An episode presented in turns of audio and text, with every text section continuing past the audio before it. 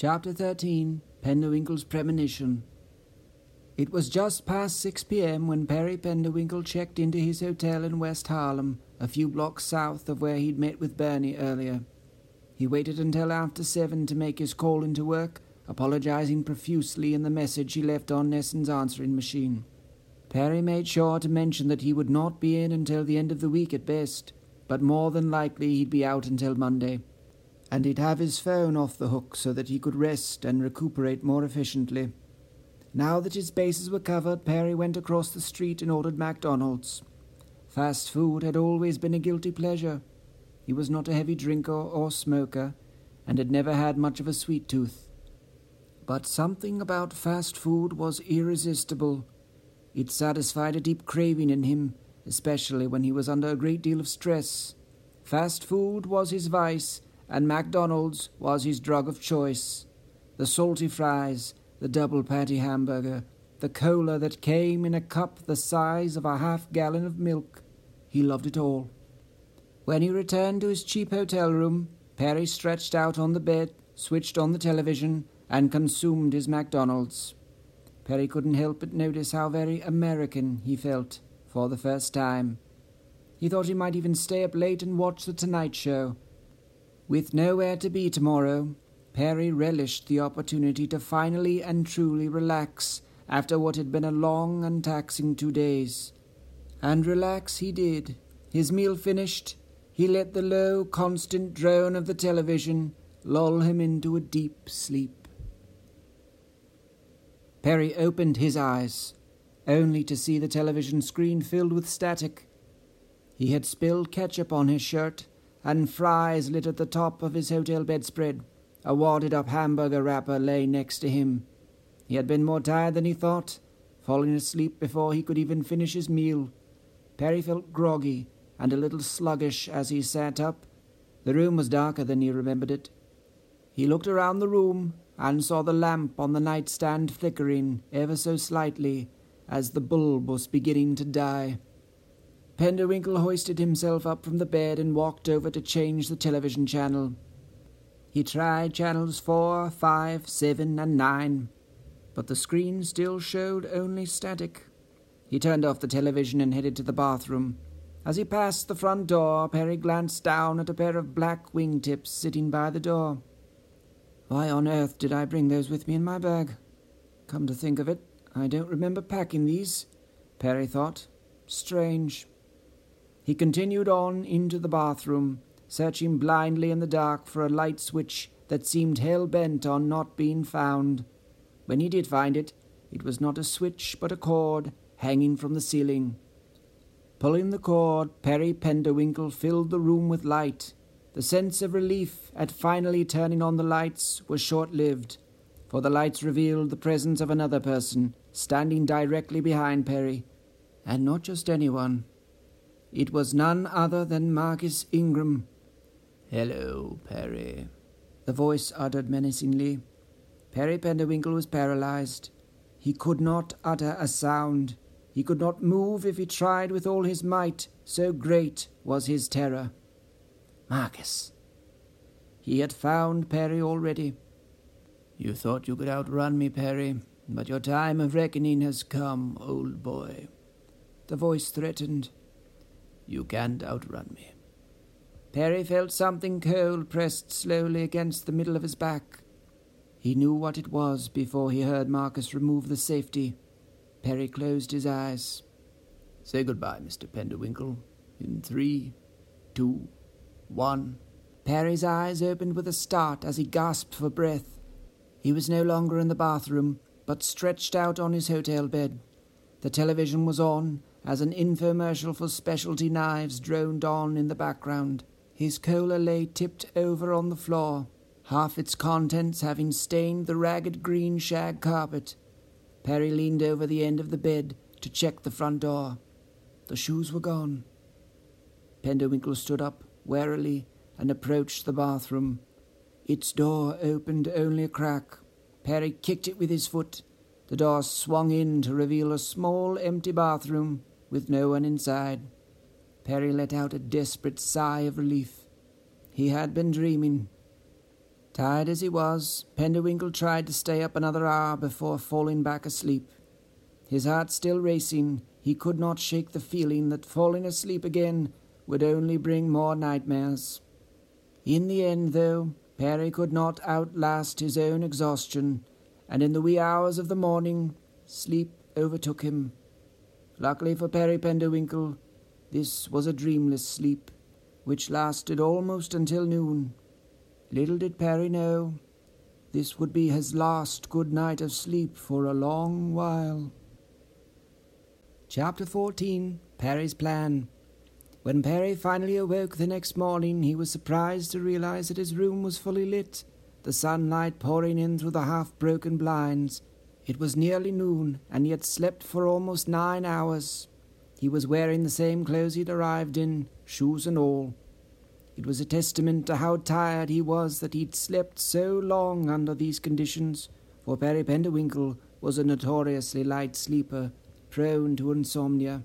He couldn't remember how many times he'd been awakened from his slumber due to Marjorie breathing too loudly beside him in their bed. And living in Manhattan had brought on a whole new host of nighttime noises and disturbances. Even with the loud air conditioner and fan running in his room through the night, Perry still found himself awoken, unable to fall asleep for one, two, sometimes three hours at a time. But as luck would have it, he had found a way to sleep through the night, and this Perry counted as a blessing. It was about time something worked in his favor. But what to do with the rest of his day? He could not stay in the hotel room for the next six to eight hours.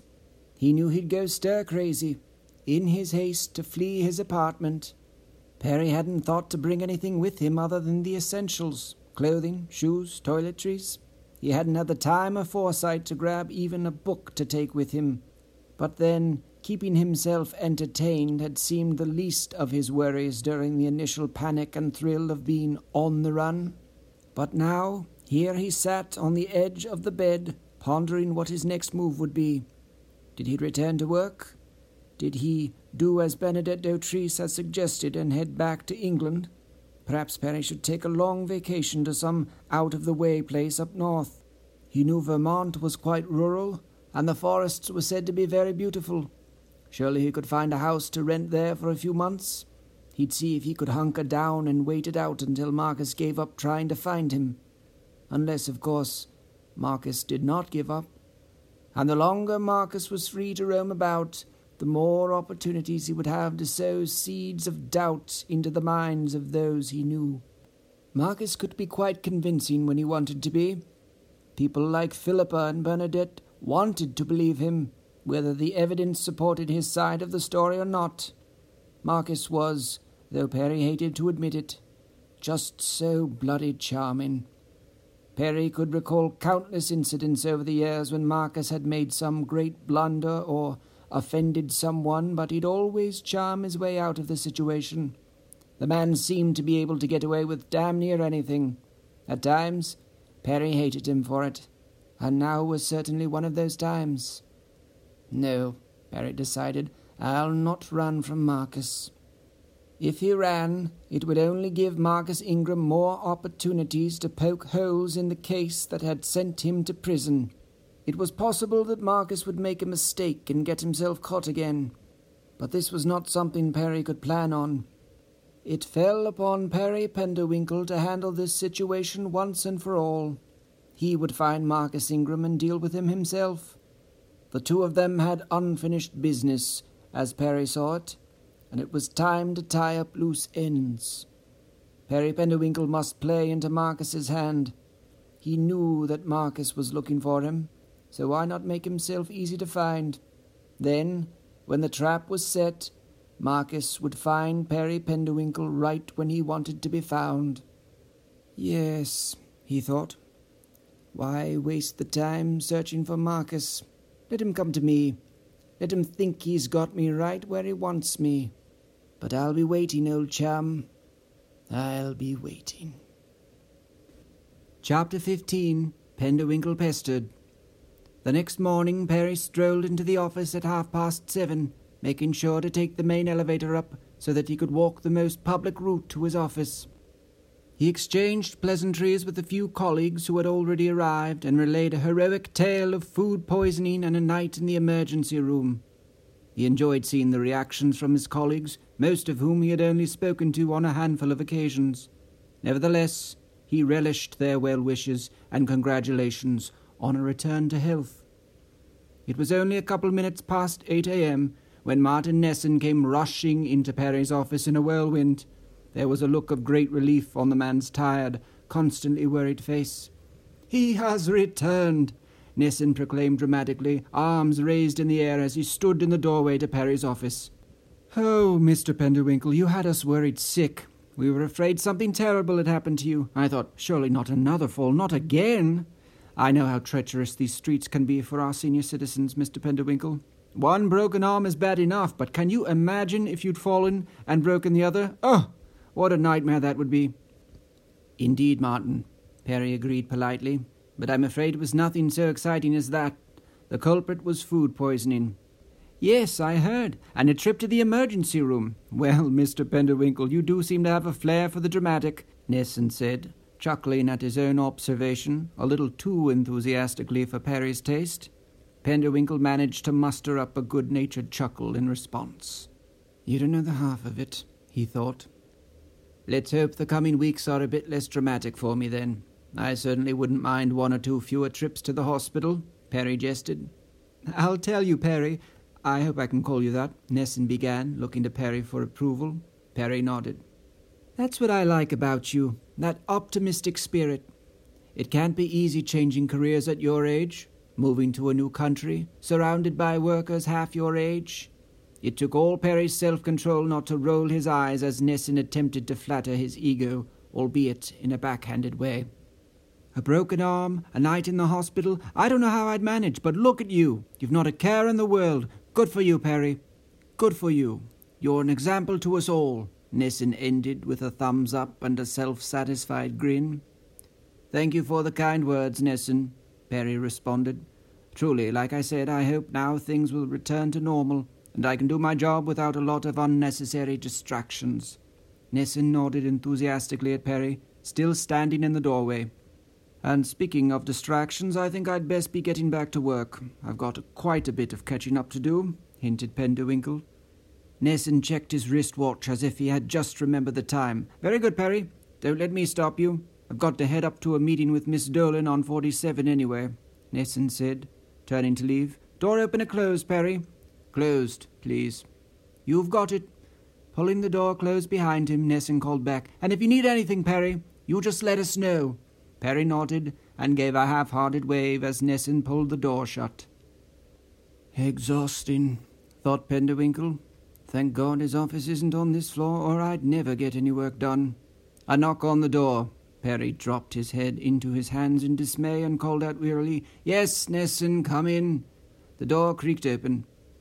Sorry to disturb you, Mr. Penderwinkle, a voice apologized. Penderwinkle looked up. A middle aged woman was standing by the door. She was one of his colleagues who worked in one of the cubicles out in the main area by the elevators. He couldn't for the life of him remember her name. I hope you're not in the middle of something, she said. No, no, it's fine. What can I do for you, Miss. Penderwinkle trailed off, unable to remember her name. Blasson, she reminded him. Rosemary Blasson. We've met once or twice. I sit out in one of the cubicles near the elevators. Yes, of course, Rosemary. My apologies. I should have remembered, Penderwinkle conceded. It's quite all right, Mr. Penderwinkle. I've just come by because you had a couple calls while you were out sick. She looked down at a notepad and continued. Mr. Cranley, he said he was just returning your call about sending over some documents you'd requested. Cranley, Perry thought. I suppose he's calling to inform me that Marcus has escaped. And then your sister Philippa called. That was just yesterday afternoon. I've written down both their numbers for you, she said, walking over and placing the note on his desk. Thank you very much, Rosemary. Greatly appreciated. You're welcome. And they both requested you call them back at your earliest convenience. She turned on her heels and headed for the door. Have a good day, Mr. Penderwinkle, she chimed, closing the door as she exited. Philippa. Good. She knows where I work. I suspect Marcus will know soon enough if she hasn't told him already. Penderwinkle had hoped for another couple of days to formulate a plan to set his trap. He no longer had that luxury. Perry had to assume that Marcus would attempt to make contact at any time now, perhaps today, maybe tomorrow. The sooner Perry Penderwinkle could be ready for his arrival, the better. As for Cranley, he'd call his old friend back in a couple of days. There was little help Cranley could offer from all the way over in England, and Perry was not about to cross the pond, putting his safety in the hands of the service. England was too small a place, and Perry had too many enemies who'd be more than happy to hand him over to Marcus Ingram. Tonight, Perry would return to his apartment, gather up the rest of his things, and bring them to the office. It would be his home base. Not even Marcus would be foolish enough to confront Perry in such a public place. He was, after all, a fugitive and a convicted murderer. The law would be on the side of Penderwinkle, and Marcus could not take that risk. He'd more than likely look for a way to get Perry somewhere isolated, somewhere away from large crowds of people, away from potential witnesses who could later identify him. Perhaps a street corner at night, a back alleyway, in the hallway to Perry's apartment building. The office would be the safest place for the time being. Marcus would have to wait him out until the moment that Perry finally emerged from the safety of his fortress, and when he did, Perry Penderwinkle would be ready.